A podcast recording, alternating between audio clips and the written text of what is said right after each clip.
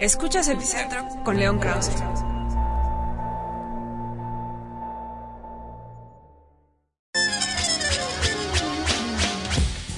Amigos, ¿cómo están? Me da mucho gusto saludarlos. Bienvenidos una vez más a Epicentro. Gracias por escuchar este podcast y gracias también por su paciencia con la nueva etapa de Epicentro que ahora está alojado en el sitio de internet de Letras Libres. Les agradezco mucho, no solamente que sigan eh, este podcast, que sigan la trayectoria de un servidor ahora en este nuevo espacio, sino también les agradezco, insisto, su paciencia con eh, los cambios que hemos estado realizando. Poco a poco estamos eh, tratando de que el podcast se escuche mejor que el podcast sea más fácil de descargar. En fin, vamos a ir ajustando ciertas cosas para que la experiencia de compartir este podcast eh, semanalmente eh, sea, insisto,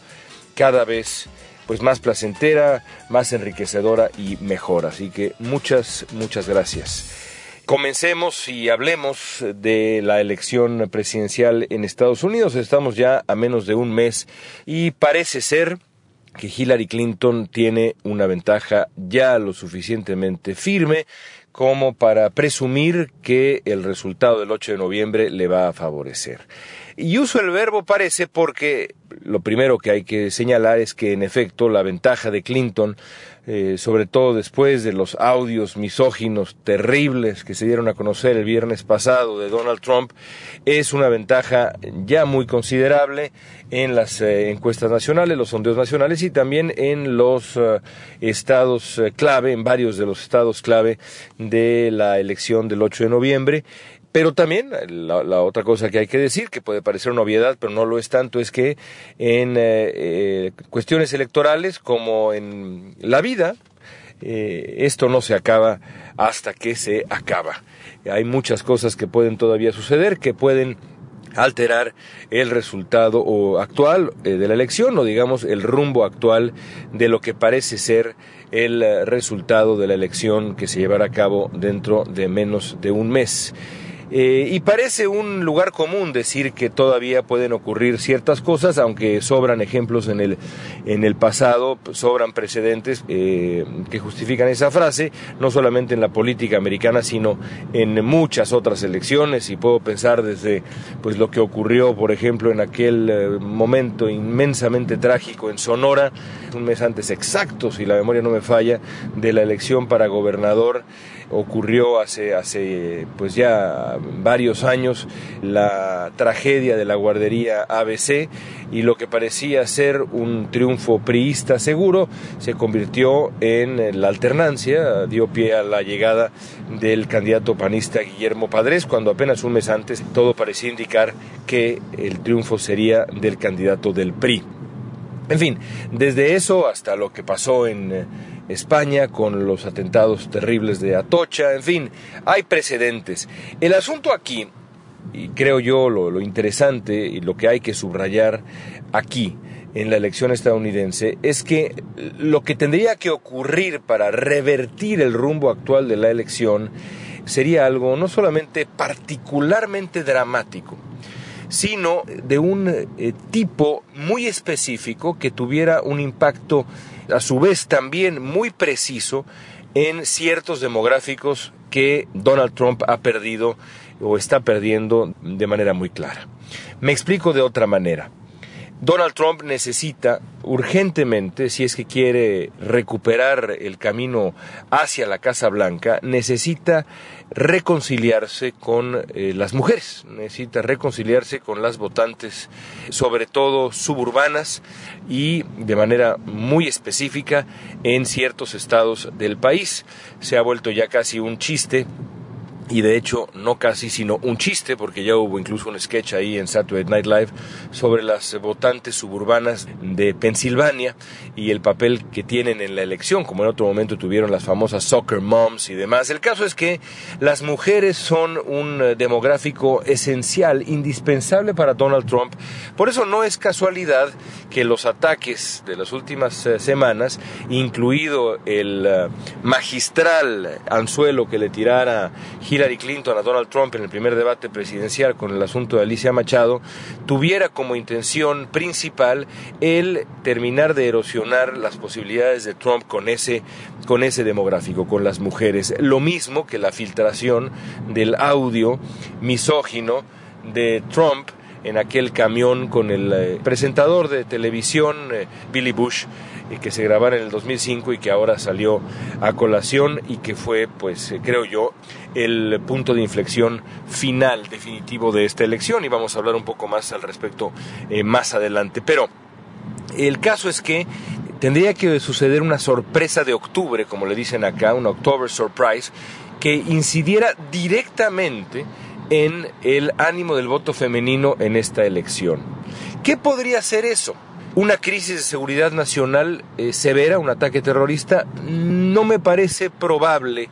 porque a pesar de que algún porcentaje de las, de las votantes en efecto tiene como prioridad, eh, o al menos entre sus prioridades, la seguridad eh, propia y de, su familia, y existe un, un, sector de ese demográfico femenino dentro del cual el tema de la seguridad nacional podría ser un factor, me parece que no sería suficiente. Pienso entonces en la aparición de otro escándalo. Por ejemplo, el hecho de que Donald Trump o alguno de sus asesores eh, cercanos dieran a conocer, por ejemplo, un afer de Bill Clinton. Eh, eh, de pronto ahí alguien me decía que el escenario más enloquecido para el segundo debate hubiera sido que Donald Trump diera a conocer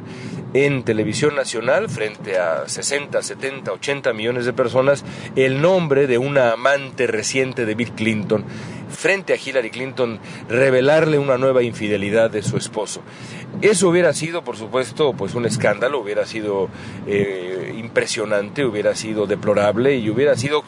pues un movimiento estratégico osado de Donald Trump, por más repugnante que nos parezca. Pero hubiera tenido algún efecto, ¿ustedes creen que las mujeres que están indecisas o que de plano han preferido no votar por Trump en las últimas semanas, cambiarían de, de parecer al enterarse de que el esposo de la candidata presidencial del otro partido le ha sido infiel? A mí me parece descabellado, absolutamente descabellado pensar, pensar que así fuera.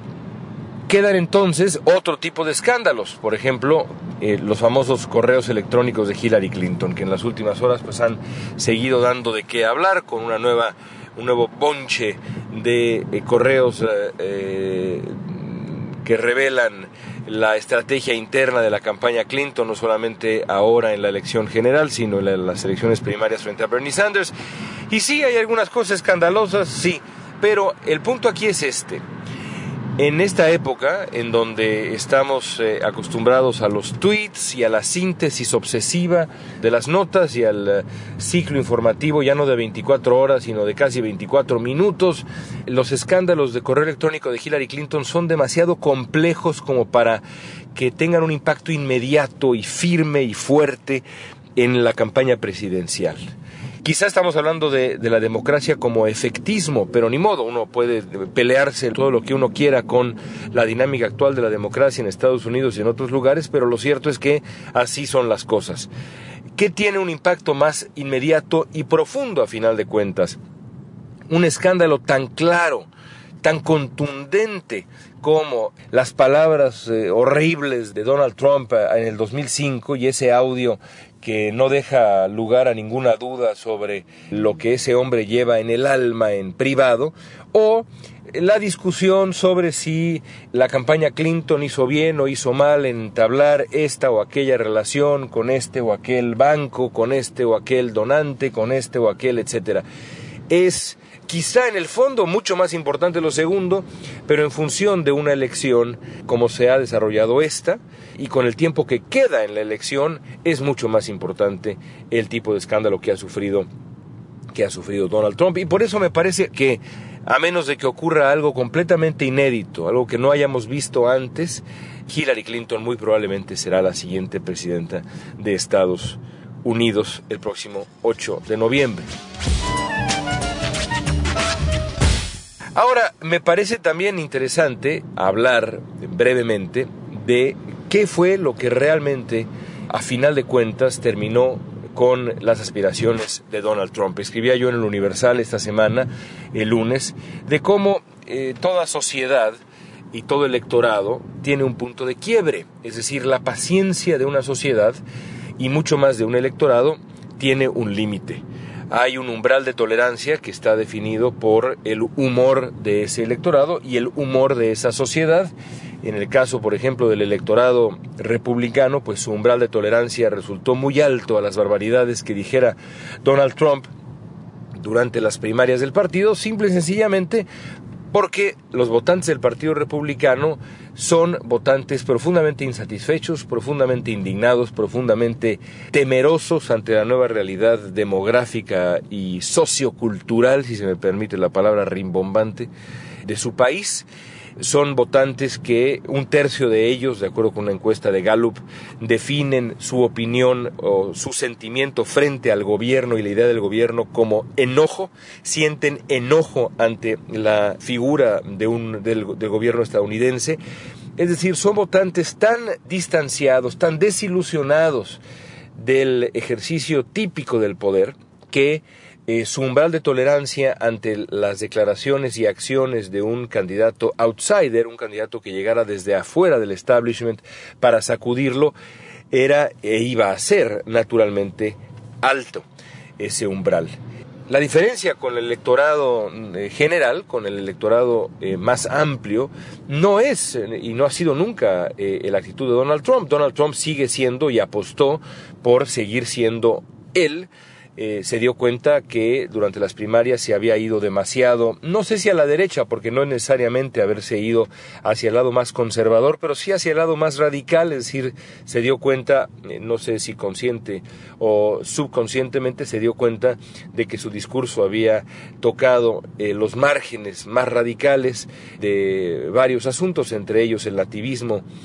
social eh, y el populismo económico y se dio cuenta que iba a ser muy complicado regresar hacia la moderación y por lo tanto mantuvo ese tono con la esperanza de que le fuera suficiente y de que encontrara eco entre el electorado general, que eh, el umbral de tolerancia de ese electorado general fuera lo suficientemente alto como para permitirle a Trump decir barbaridades. Lo cierto es que no ocurrió así. El electorado en general estadounidense es no solamente más moderado ideológicamente, sino tiene una visión más optimista y más positiva del papel del gobierno y del rumbo del país en general. No sobra, por ejemplo, eh, señalar el índice de aprobación de Barack Obama, que está por encima del 50%, que es, en términos prácticos y en función de una elección, un índice de aprobación bastante, pero bastante, pero bastante sano. Así que es parte de las razones por las cuales Donald Trump simplemente no encontró eco y eh, pues eh, sus aspiraciones terminaron por ir desapareciendo poco a poco. Sin embargo, hay otro, hay otro análisis que creo que puede ser interesante y creo que puede ser revelador y tiene que ver con qué es lo que está dispuesto a tolerar un electorado incluso si está indignado, eh, incluso, incluso si está irritado eh, o temeroso. Nos dimos cuenta, por ejemplo, en esta elección, que el nativismo, esta reacción ante el cambio demográfico en Estados Unidos, que ha sido, por cierto, como ya hemos explicado en este epicentro antes, parte de la historia estadounidense, el nativismo estadounidense sigue vivito y coleando y va a seguir vivo después de la elección del 8 de noviembre y es todavía en un caldo de cultivo como el actual, sobre todo en el, entre el electorado republicano, perfectamente digámoslo así, tolerable, es decir, aceptable más bien es la palabra que estoy buscando. Es aceptable el nativismo. Se le permite a un candidato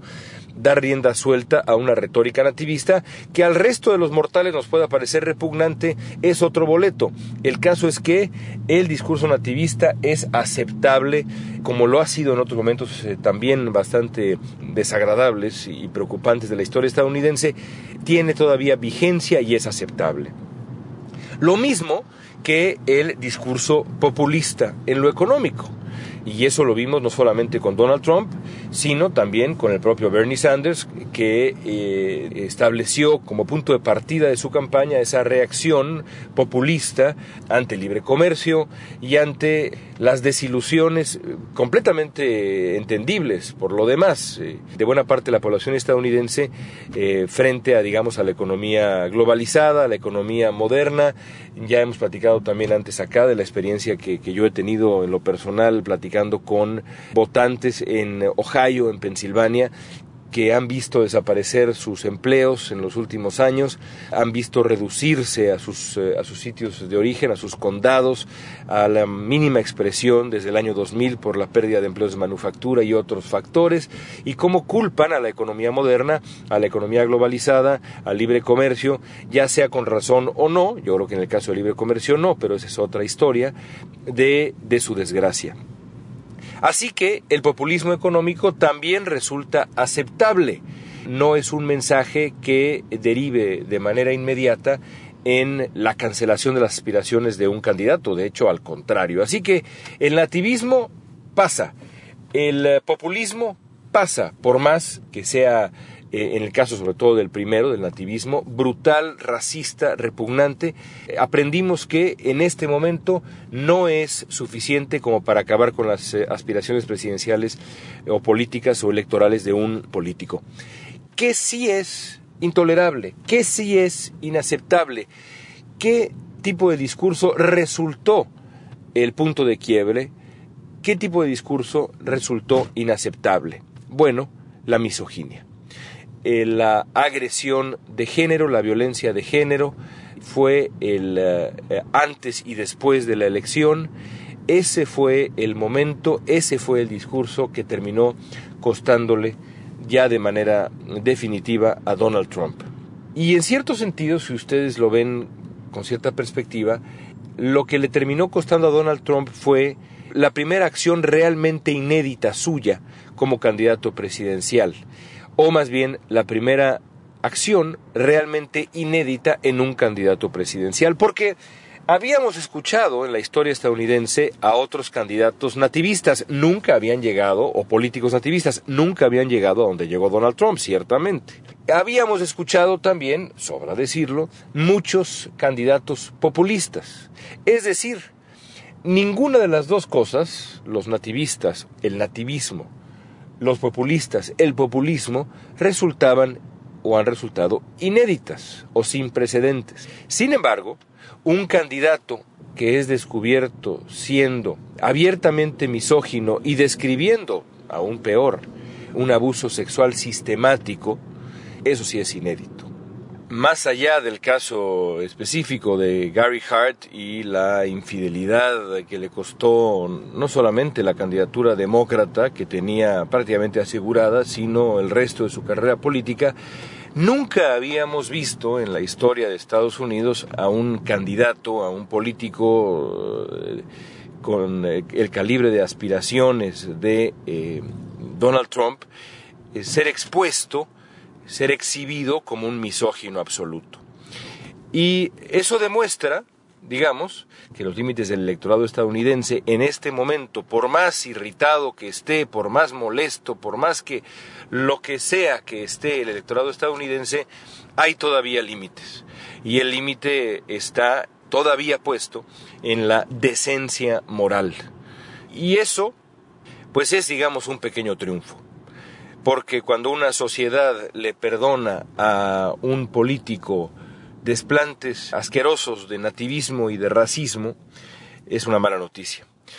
Cuando le perdona discursos populistas, bueno, pues también es una mala noticia porque los riesgos para mí por lo menos son evidentes en cuanto al error de diagnóstico y a la confusión que esto puede generar frente a la crisis crisis económica que puedan eh, estar eh, atravesando, sufriendo algunos segmentos de la población, en este caso de Estados Unidos. Pero el hecho de que una sociedad, un electorado, no le perdone a un eh, político un acto y, declaraciones, pero sobre todo actos, porque es evidente que no estamos hablando nada más de palabras, por más que Trump así lo haya querido vender, actos de ese calibre de bajeza moral, es una buena noticia hay pocas buenas noticias, hay pocas que nos van a quedar después de la eh, campaña presidencial del 2016 en Estados Unidos, pero esa,